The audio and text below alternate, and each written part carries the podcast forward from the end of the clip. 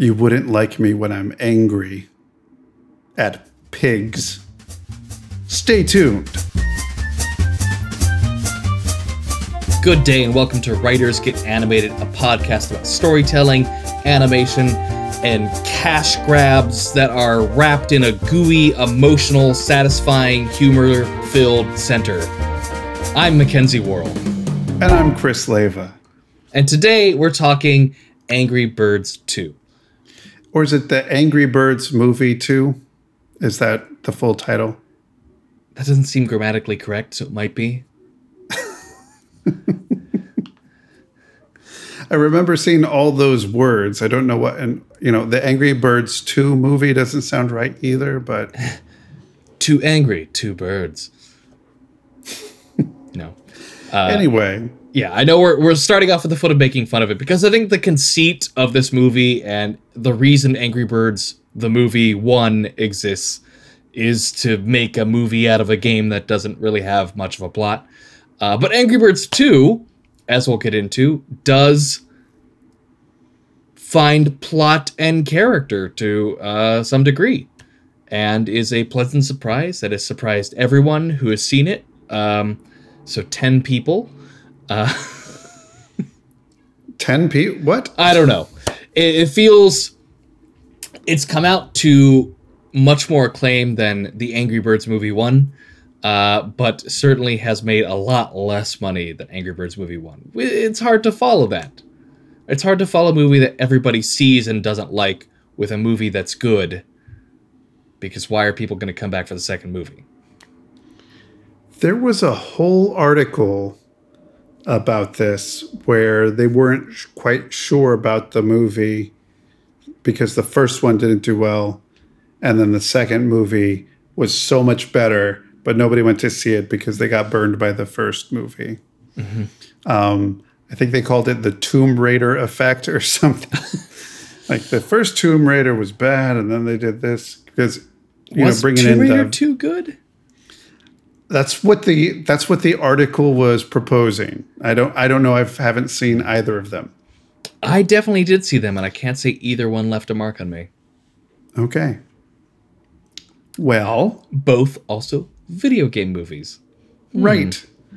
Now, this is this does not hold true for Lego Movie 2, which were the first one everyone knew it was amazing and terrific and then didn't get as big of a viewing for the second one. So there there may be something else happening. I think it's kind of with the Lego movie it's a different like yeah, that's Lego movie 2, but that's like saying that the video game Angry Birds 2 is actually the second Angry Birds video game. It's not. It's like the 15th. and with Lego Movie, uh, there were other Lego movies in between 1 and 2, and a whole bunch of TV specials and a whole Lego universe. And I think that even though it's Lego Movie 2, people may have been Lego universed out at that point. For a little bit. Yeah. Well, let's talk a little bit about because our podcast isn't so much about giving a thumbs up and thumbs down review kind of stars kind of podcast. We like to get into the, as I think you said, ooey gooey. Was that something that you said? Yeah. Like the creamy, ooey gooey, nougaty. Yeah, that we're the we're the cre- we we like to get into the cream filled center of things and figure out how things operate. It's and we don't really talk about taste as in terms of good or bad. We just like to sample all the different notes and flavors of things. So if you're like, yes, I would enjoy those flavors, then it's things are for you. Like an anime sommelier. Wow. It's it's a mouthful. I can't pronounce it altogether, but I know it's all there. Anime sommelier. Anime sommelier? Animacaroon, maybe? I don't know. It's there's lots of candies and cookies, but we we're, we're analyzing. We're getting into the center of it. We're mm-hmm. that's we're not we're not like just thumbs up, thumbs down, go see it. We're just hey, this is what's going on with it. This is what's what it's successful, about. Successful. Where are the opportunities? Yeah. What do we like? Yes. Yeah. So let's look at this. We have the second movie um, of a property which is a video game, which they're in, and not even like a video game like we think of video games like level one, level two, kind of moving through, and your character kind of explores and stuff. But like a Lego game that's built, and Lego game, a video game that's built on just um, physics.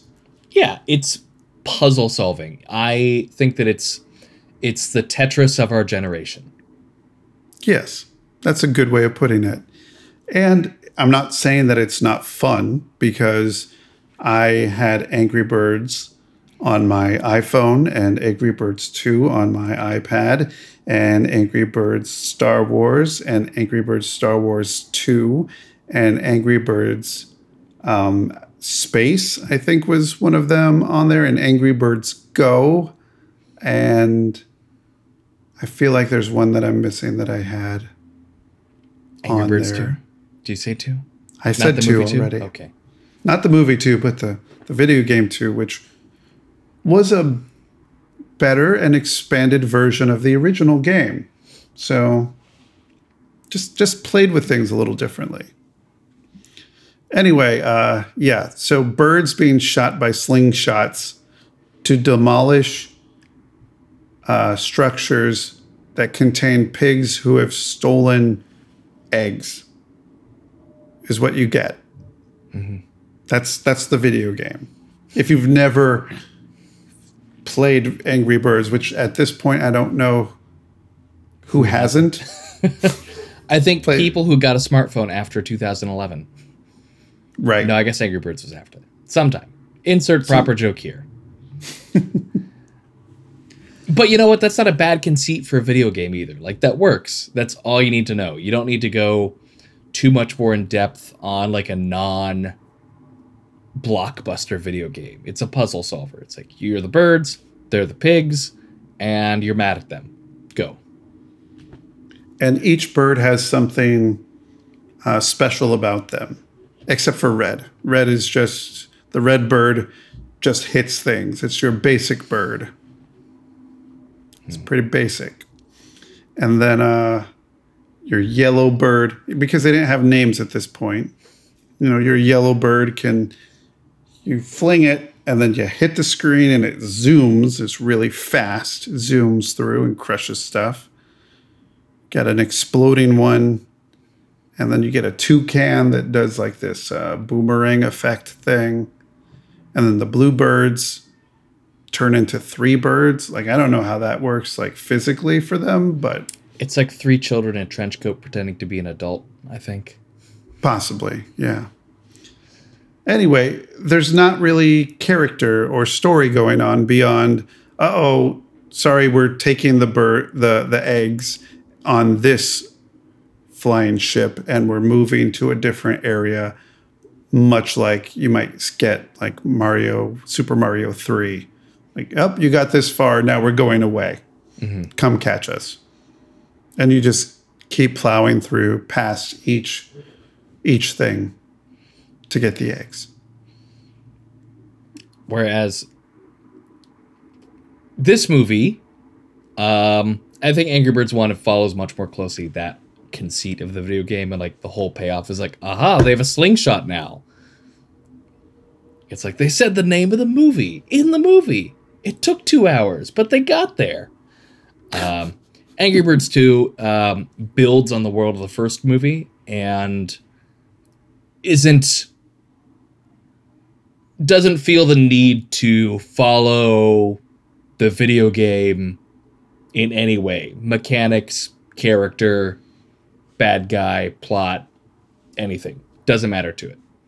Which is really interesting to me because the other movie people keep comparing angry birds to the movie 2 comma 2 um, was this summer's blockbuster detective pikachu which is the highest grossing domestic video game movie but that movie is literally the plot of the game by the same name like there's nothing new in it it's just a movie version of that game but I think it also has different things like Ryan Reynolds Yeah. going for it. So it has a, a sensibility. There's something about translating what happens in a game versus recreating a different sensibility and you know leaning into the they leaned into the quirk of a talking pokemon and what it would be like to have a gritty film noir with pokemon characters Yeah, they certainly applied a style to it. But they had, as far as storytelling goes, a pretty complete template filled out. but that's also a game that has a plot Yeah, that has I- a that that has a plot versus a conceit I agree. or a concept I totally agree. So, um, yeah, there was uh, the producer, John Cohen, talked a little bit about this. Um, what was cool, he says, quote, what was cool about Angry Birds Movie 2 was that we could move beyond it. We could really go in whatever direction we wanted. Um, one of the things that was on our mind, um, and Thurop and I talked about quite a bit through the making of the movie, was that the audience is probably expecting certain things from this movie. They're expecting more battles between birds and pigs because that's what only happens in the Angry Birds games. And it was exciting to us to give them something they totally didn't expect. End quote. And which goes to what you were saying that leave behind everything except for the core slingshot, birds, pigs, eggs. Mm-hmm. Ish. Ish. Even then, it feels like Slingshot wasn't really there. It was part of the world, but it wasn't part of the movie, if that makes sense. Yeah, and I think it doesn't have to be. Maybe that's where the first one got bogged down. You know, um, How do we get giant slingshots into this movie? right. Now, I think there, there's also another side to it where there's the other danger is forgetting where you came from, which is why we have it's not animated, but um, the Super Mario Brothers movie, which totally um, gave up in terms of using the source material and just kind of used the names of things and none of the real plot and the characters were different and you know it, you just make some weird stuff out of that forgetting tone and what people are expecting entirely um, i think that tone can make up a lot for plot if you give something in the same tone and something in the right world I think they'll forgive not having certain things be a part of the world, if that makes sense. It does because people choose movies that make a very strong stylistic choice over substance all the time. Anything Christopher Nolan. I said it. I said it podcast. Wow. I, I, I feel like you're coming at me. You could have easily said anything by Wes Anderson. I mean, guilty, but yes, also that. I think there might be more substance there. I'm a little biased, but there's certainly a lot of style. A lot of people More choose it because of the style. Ah, People. There are many people who go to movies and don't really care about the substance behind it. Even if I'm really trying to like dig Wes Anderson out of this hole. I don't have to. I'm gonna stop. like you don't have to defend him. I don't have to defend, you know, Chris Nolan. It's it's fine. We're fine. We can. we just know that tone and style and world can sometimes have a greater effect than plot or certain certain pieces needing to be there. Um, and I think Angry Birds 2 feels like those games. It does. It feels quirky, and I know some of that is the look of things. You know, oh, those characters look like better CG versions of the games that were on my iPhone. They, look like them alive, and they have personality, and it's very rich and ridiculous and silly. And that world, it's fine. That's the layer that we get and then from there we just build on that here's the here's the world and the tone of the world and now we can move forward mm-hmm. If that does that make sense at all or am Yeah, i just spinning think in so. circles I zoned out a bit in the middle trying to think if I actually felt like this does feel more like the games in the first movie because of the tone. And I think you're onto something. Hmm. For me, the movie kept reminding me of um, Looney Tunes. yes Like it was trying to recapture that spirit and be cartoony, but to an end, not f- because it's like hashtag so random, but it was trying to have humor driven by plot and circumstance. if not character Yeah. Uh, I think mostly, if not character, in this movie, which is not necessarily a bad thing. It just doesn't have, I think, a lot of character-driven humor. right which we could talk through you know as we get through the humor and things just this is as we get this is the nougaty nougaty conversation Drizzle that nougat. I don't really like nougat that much, but it's a thing that people enjoy. So, do you want to say a little bit more about the plot? Like, what is going on in Angry Birds 2? What is the story that they tell? Yeah. Uh, in brief, and uh, I guess this would be where the spoiler alarm.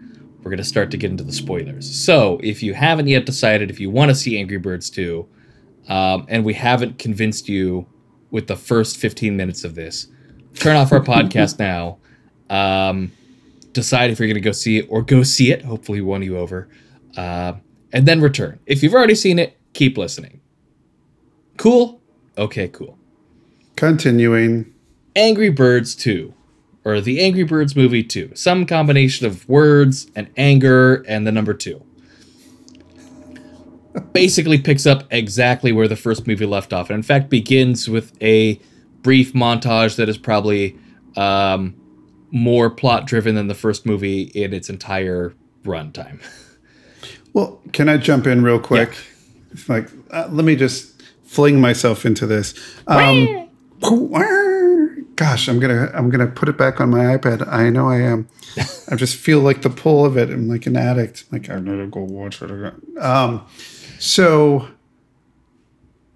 much like when uh, the Kill Bill films came out, this is me having seen the second one before seeing the first, and much like the film Kill Bill Volume Two the beginning helps you not need to see the first one. Um, I, I did not feel behind. I did not feel lost. I did not feel like I missed out on something. I don't feel like uh, any character relationships weren't well defined enough in this movie for me to miss out on. It's like if you have not seen the Angry Birds movie, the first one, you don't have to not see Angry Birds. You don't have to see it first. I To guess see is what I'm trying Angry to say. Birds 2. Yeah. Yeah, Totally that whole agree. that whole first part, I was like, oh, okay, I see what happened. It's like a reminder. Stuff- Don't forget, Yeah. this is what happened, kids. Way back then, when you were like six years old and want to see this movie, as opposed to now when you're eight years old and want to see the movie. uh, that's a lot of time in kid years. Kid It years. is. Oh, You're not. You, you're talking to me, whose kid just went into first grade like a couple weeks ago. So I know, like, I mean, definitely cats in the cradle. You know, things are happening. Life is moving forward. the birds and the slingshot and the silver moon, little green pig. Given the moon, you know that rhymes with moon, like spoon. Yeah, yeah. yeah, just two moon. I don't know. Yeah. Anyway, Anywho, So these birds, they're angry. Um, and we recap. We have Red, who's the red bird, uh, Bomb, who looks like a bomb, and Chuck, who's the fast bird. Because you chuck him, I guess. It was prescient naming by his parents. Um, in the last movie, they combated the pigs and kind of saved Bird Island, and everybody used to hate Red because he's angry, but now they love him and they celebrate him and they really enjoy the birds. And Red loves being loved. He likes having attention. Like a girl who got pretty at the end of high school, he loves the attention.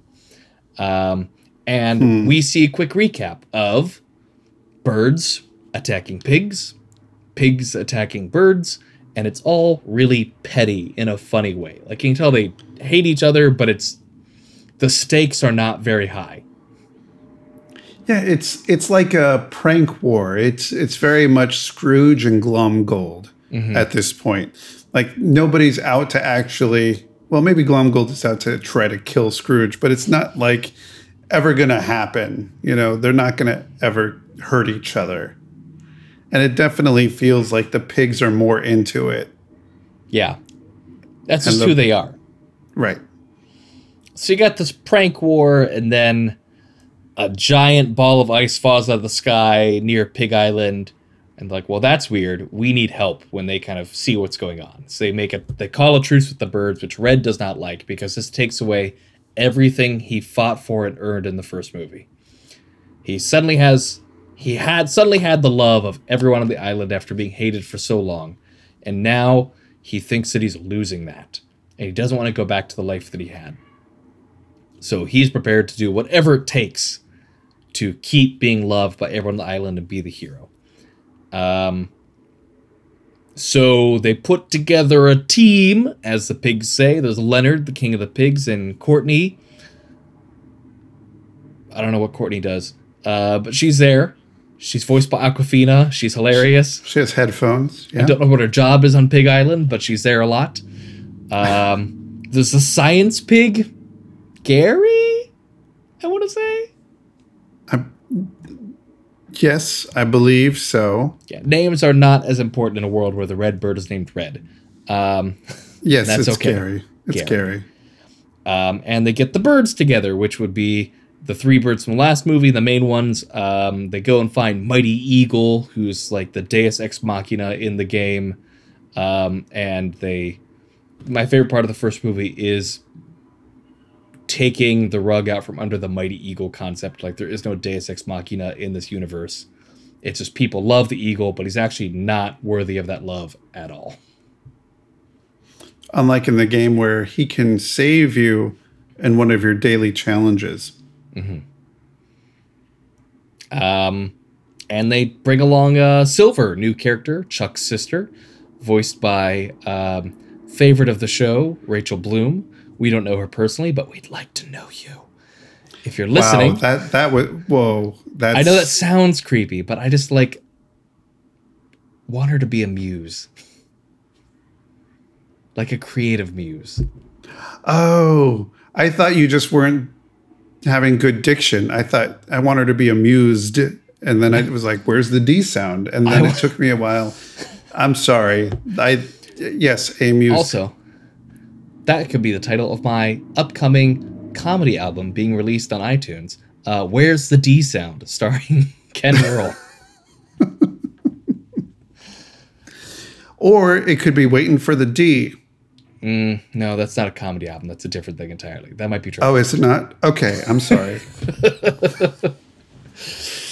Family friendly. Um, anywho, this team goes after the other island where there's this evil eagle parrot Leslie Jones person, um, Zeta, who I'm not super clear on how her evil plan works, but that's okay. She's firing ice at people. Uh, yeah. Um, She- they don't like I it. think I think her plan is to kill everybody on all the other islands so she can go live on those other islands. But she hates ice, but she's also firing these ice balls that don't melt at the other islands where she wants to go live. As long as the other people die, it's fine, I guess. Okay. you're really you're really um hanging on to this ice. You know, they I know. ice will melt. It'll go away eventually. Don't think about it too hard. Um, go after Zeta to stop her evil plan with her doomsday machine, and Red uh, wants to be the hero, puts everyone in danger, and eventually has to suck it up and admit that he doesn't need to be the one in charge and let uh, Rachel Bloom, I mean Silver, uh, take charge as she is destined to, um, and basically solve the entire plan, the plan. And ultimately, uh, they don't kill the bad guy. The bad guy's done away with in some way, but they actually resolve that plot in a meaningful way because Mighty Eagle. Oh, skip this whole part. This whole Mighty Eagle Zeta or X's subplot, and then they get together and get married because it's a comedy. People get married at the end. True. Bringing it back. in, in true fa- uh, in true um, Shakespearean fashion. Yeah. Yes, yes. Angry Birds 2 follows the long line of, you know, Shakespearean tradition and theatrical and dramatic tradition of comedies. Wrathful Avians the Second. I would read that. I'd watch that too. I don't even know how to begin writing that. Anyway, so that's the plot of Angry Birds 2. Though the slingshot. Oh, yeah, and there are maybe slingshots in the world somewhere. Still, Yeah. Yeah. so Yeah. Um, but that's really the plot of this movie is not what should sell you on the movie. Right. Because I I think this is one of the things where the plot is an excuse to have certain things happen. like, like the plot I guess there's plot and story and I feel like story is what happens to the inside the characters you know what happens to the characters as they're dealing with the plot which are the things that happen. And the plot i feel is just to get these characters into certain situations. Mm-hmm. Or they ended up they, they try to figure out how to get the first thing that they had to figure out is how do you get the birds and the pigs to come together what would bring them together. And there would be somebody who's more dangerous than the A prank war. prank war, right? Who's more dangerous than the pigs for the birds? Um, who is worse? Leslie Jones is the answer. Leslie Jones as a bird is worse. She's a bigger, actual, physical, and dangerous threat. But also emotionally, there's a there's a threat there. And she just looks crazy. I love the design of her character. It's like Big Bird and Roadrunner had a baby that grew up to become a drag queen. That's what Zeta is. And a dragon like there's like, like very dragon-esque movement that she has because the very long neck Yeah. I don't know what kind of bird she is at all. She lives on Eagle Island, which is why I presume that there's some kind of eagle relation. i don't think that matters Okay. i don't think it does i don't i don't think it matters Oh, but um, no, I don't think it matters either. Don't get me wrong. I just want to know. So the main thing about this is the plot gets these characters into certain situations and then we just linger there in these situations and have comedy things happen that hopefully get the plot moving to the next post to the next thing. It does feel like it moves very quickly. Like it's it moves very very quickly and the only thing that slows it down sometimes is the story of the hatchlings which we didn't talk about Yeah. Yeah, I didn't mention them at all. I forgot them. Um, the hatchlings in. Well, I think a lot of this. So the director Thurop Van Orman uh, has worked on many, many TV shows, animated TV shows, um, and specifically created the Misadventures of Flapjack and Cartoon Network, and all these characters feel very zany but grounded in whatever their world is along the lines of stuff he's done previously. Um, and the hatchlings feel like the B plot in a TV show. Right. Like they're kind of there to show the passage of time in the main plot, so we're not just skipping straight to the next scene. Um, we just have to have something interrupted, so it feels like time passes. Um, so that's what that feels like to me. It almost feels like it's a. This might be better as like a pre-movie short that they show, or like a DVD extra. Um, yeah, here's what was not. happening to these kids during yeah, while the real thing was happening. yeah. The actual pre-movie short they had was fantastic, and I can't wait to discuss that probably at our Oscar Shorts episode. I wouldn't early doubt it. 2020. Uh, yeah. So we're not going to talk about Hair Love today. Hair Love's a great selling point. Uh, in addition to Angry Birds 2, we'll talk about that later. If you only go see it for hair love, you definitely get your money's worth. Mm-hmm.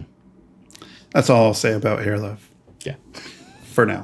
Um, but yeah, I think the hatchlings. There's the tradition. It felt very much. Angry Birds 2 felt very much like an extended episode of a TV show. And I don't mean that in a negative way.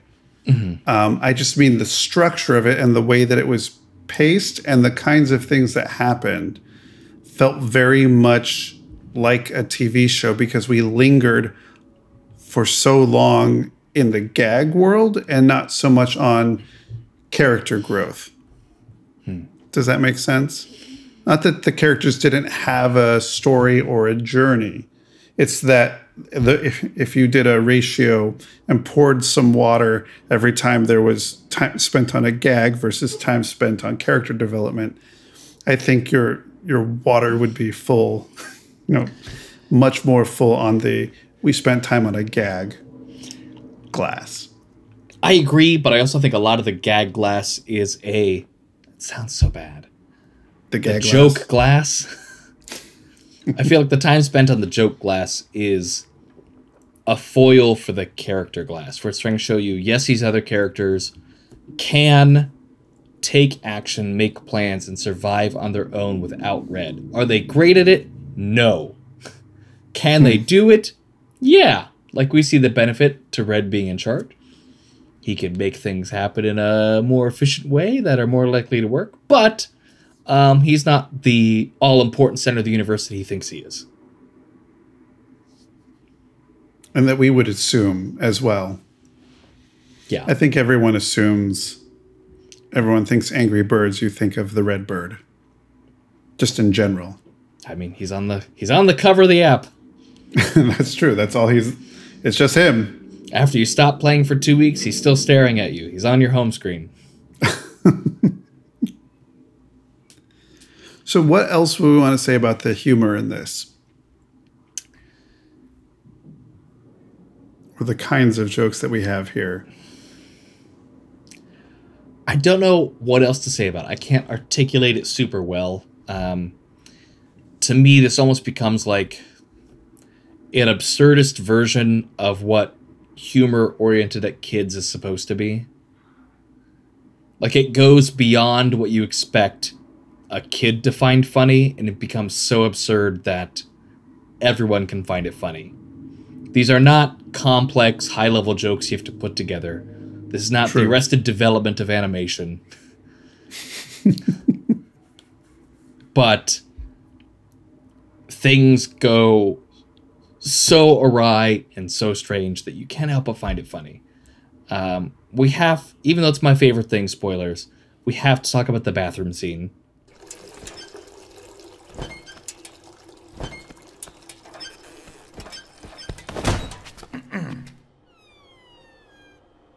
We can't not Yeah. talk about the bathroom scene when you talk about this film.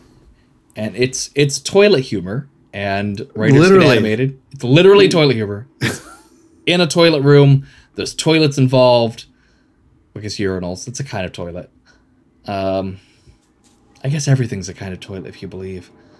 Um, That's is that wise? Is that dark? Um, but the bathroom scene, it's toilet humor, and we don't normally endorse toilet humor on this podcast because it's so basic and so doesn't easy. add anything.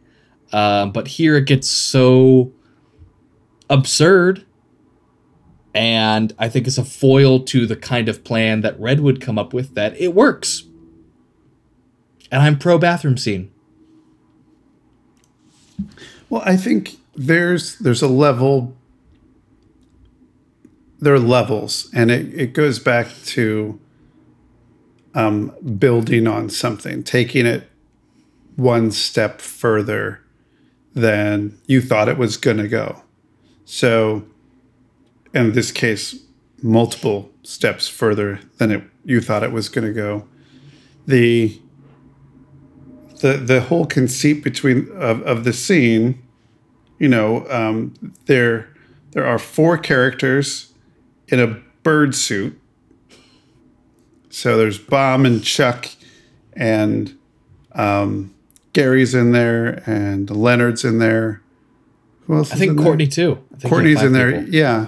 So five five characters in there controlling this bird, working together. So as I'm sure many people who have tried to coordinate with somebody else to do like a three-legged race or anything like that, trying to propel this giant fake bird. If if Big Bird was controlled by five people instead of one, this is what you would get. Um, anyway, they follow in this eagle into the bathroom because the eagle has a security clearance card. And they go follow the eagle, try to get next to him at the urinals. And because of because of the controls and the way they control the body, that's where most of the humor is coming from. And just the reaction of the eagle thinking that this other bird is trying to sneak a peek at the urinal. And his just very incensed clearing of his throat throughout. Just, I know you can read it that way. To me, I guess I just took this as like above and beyond like the the sneak a peek humor that a bathroom scene could have. Oh. It was not subtle at all. It was just like here's a really strange person who's come up next to you in the bathroom, slammed his face against the wall, locking eyes with you. no, I'm just saying that's where it starts. Like Yes. that's that's Yeah. that's if it had ended there, that's the joke. Mm-hmm. But it doesn't end there. It it keeps building towards just more zany um, physicalizations and um, crazy stuff with spitting water. Pretend to pee pee. It just keeps it just keeps building to the end that you don't expect. You don't expect the violence that happens at the end, and that's the final. Unless you've seen the trailer. Unless you've seen the trailer, we'll have that in our show notes, so you can rewatch or watch it for the first time, depending on what you've done. I Yeah. suppose. You know, you have two options. You have number one, and you definitely have number two. I'm shaking my head, audience. You can't hear me shaking my head, but I wish that I could make that sound. I feel like it. I feel like it. It's translated very well through Okay. through the podcast. Um, the other kind of joke that I noticed a lot, and I I counted at, during the credits, um, songs that went by. Um, one type of joke, which is the we'll play a song, and the song is sort of the joke on its own Yeah, I, but I also it, but also wait it also gives a character thing but it's also a it's a easy way to let the audience in on something and create a moment um, for better or worse and i don't think it's a bad thing to use because the first time it happened was Red's um, "All by Myself" moment, where it's like, "What are you afraid of?" And it goes into him, and it you know has this song "All by Myself," and you see him having these reactions of, "I'm not scared of anything." I'm okay with that because it works because it's a classic song, not a modern song. Um, the ones that are more pop soggy and current things that I might not have heard and know of, um, I think they're harder to justify. And that just seems to be a staple of modern animated feature films. So I don't know where that came from. If the producer said you have to have 12 of these song jokes in here. There were 18. Well, maybe six of them are justified. I don't know. maybe 12 of them are more like random modern pop songs. I mean, I, I enjoyed and laughed, but then there was a certain point where I was listening and like, wait, this is the same type. This is this is happening again. And I just started to notice it more and more, and it took me out of it because of how often that particular kind of joke was happening. Mm-hmm. And so when I got when they got to the credits and I counted, you know, 18 times that that happened. It's like 18 times in 80 90 minutes. It's a little that's a lot for one kind of joke.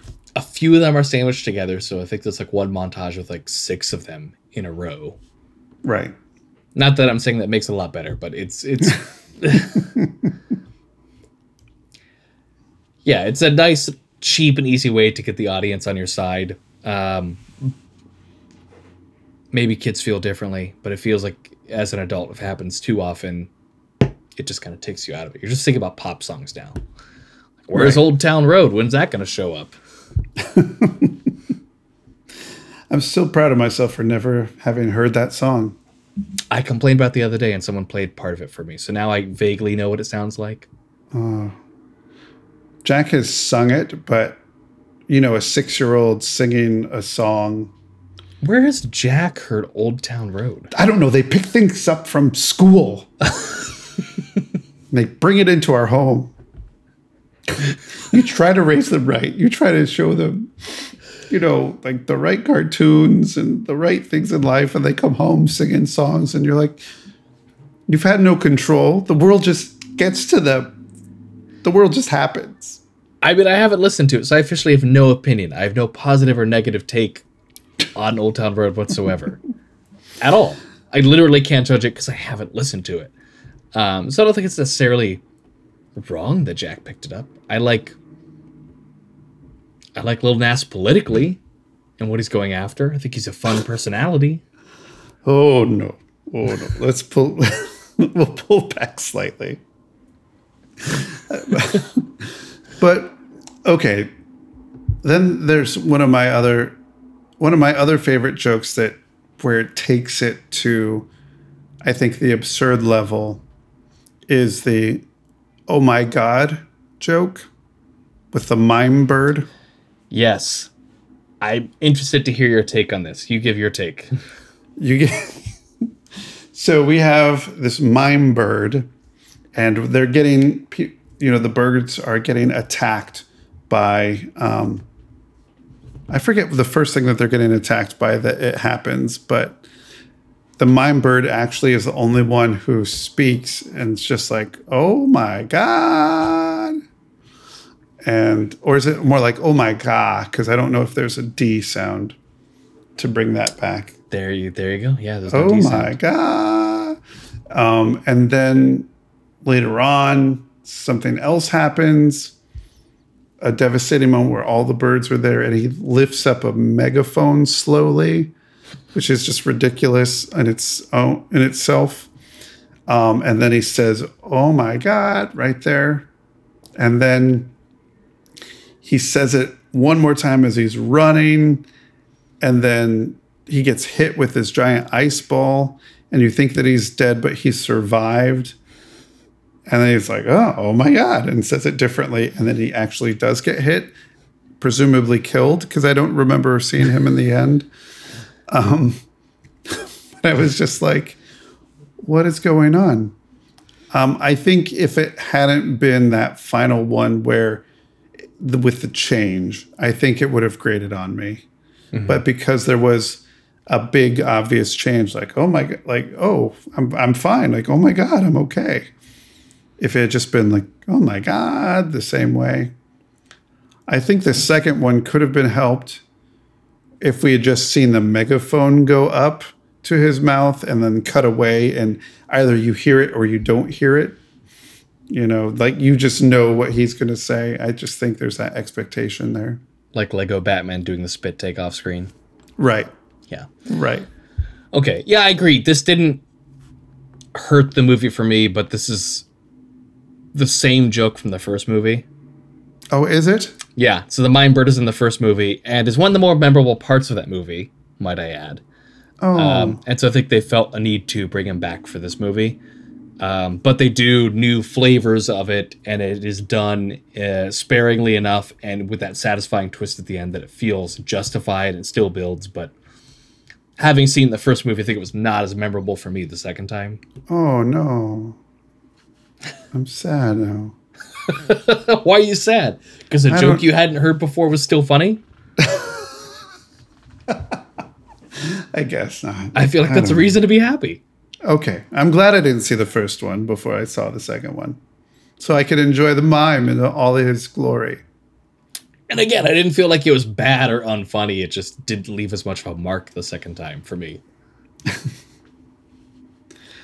So I don't know if it sounds like we're being positive in this in terms of, you know, whether whether we think the humor works or not. Um, I just want to be clear that I had a I had a really enjoyable time. Um, it's it's absurd. You're not going to Angry Birds 2 expecting a ton of character growth. There there are character arcs in there, which are which are nice to see. Um, but you're you're mostly going just to have a good time and see characters get into silly situations, and that's totally fair in our world. Pretty good way to sum it up. There's not like a secret childhood emotional message like the Lego movie at the end. It's just it's a fun movie. If you like Looney Tunes, good news. It's here. Very very classic physical comedy, and in a lot of ways, you could take a lot of those characters and mix them up and put them and still have the same things happen except for red and silver. I think you leave red and silver but if you had a different set of five birds in the suit i don't think the bathroom scene would have been that much diff you know that different mm-hmm. Because it's not so much a character joke character based gag it's a situational joke and those situational things are what this lands on mm-hmm. more more often than not I'd agree. you'd agree Yeah. that's good So, did you have a favorite thing in this movie? so you said your favorite thing was the bathroom scene i know we already talked about that but um, mine is from the bathroom scene. It's a very specific moment and it, this is very not classic Looney Tunes, but Looney Tunes ish because it's a visual gag, and it, the timing of it is impeccable. So the the five folks are sidling up at the next urinal, and the face hits the wall, and it's turned and it locks eyes, and then only one of the eyeballs dips down towards the bottom. So one eye is looking at the eagle and one eye is pointing down at the urinal. And it's like, oh, that's funny. And that's where I thought the joke would end. It did not.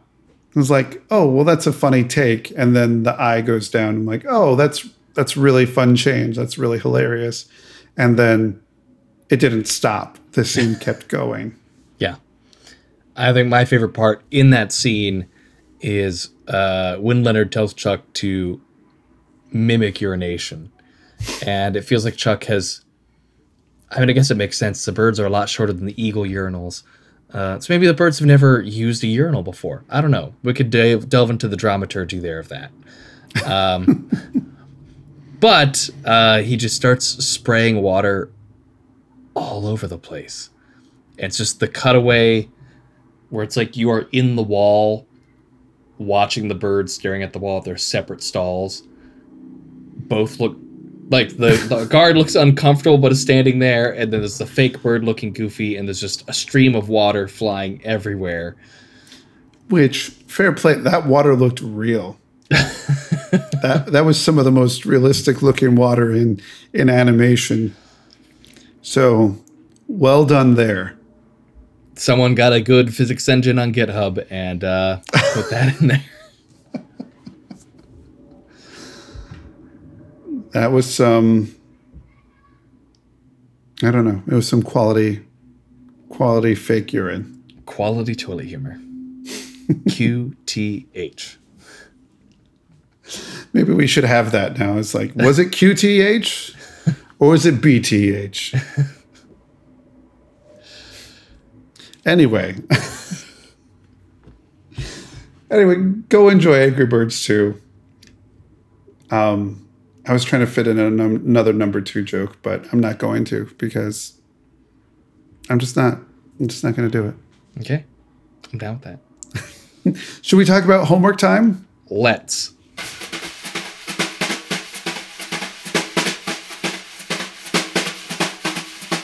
For your homework, it's going to be the Emmys, the Emmys, the Emmys. So we invite you to watch all the 2019 Primetime Emmy nominated Outstanding Animated Program episodes. Oof. It's a mouthful. So watch for next time season two, episode five of Big Mouth, the Planned Parenthood show. Season nine, episode one of Bob's Burgers, just one of the boys for now, for now. Season five, episode six of Bojack Horseman, Free Churro. I feel like I'm doing the nominees. Season 10, episodes 13 through 16 of Adventure Time. Come along with me.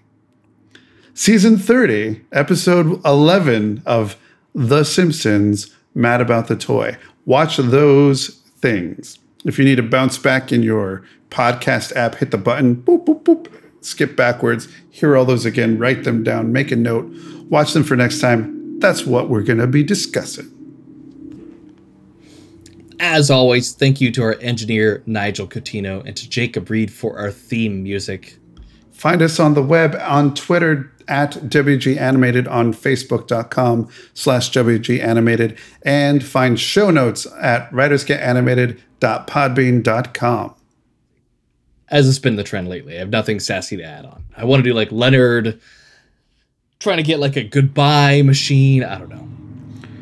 Maybe we should say goodbye. I, I just love Bill Hader. Good night, everybody.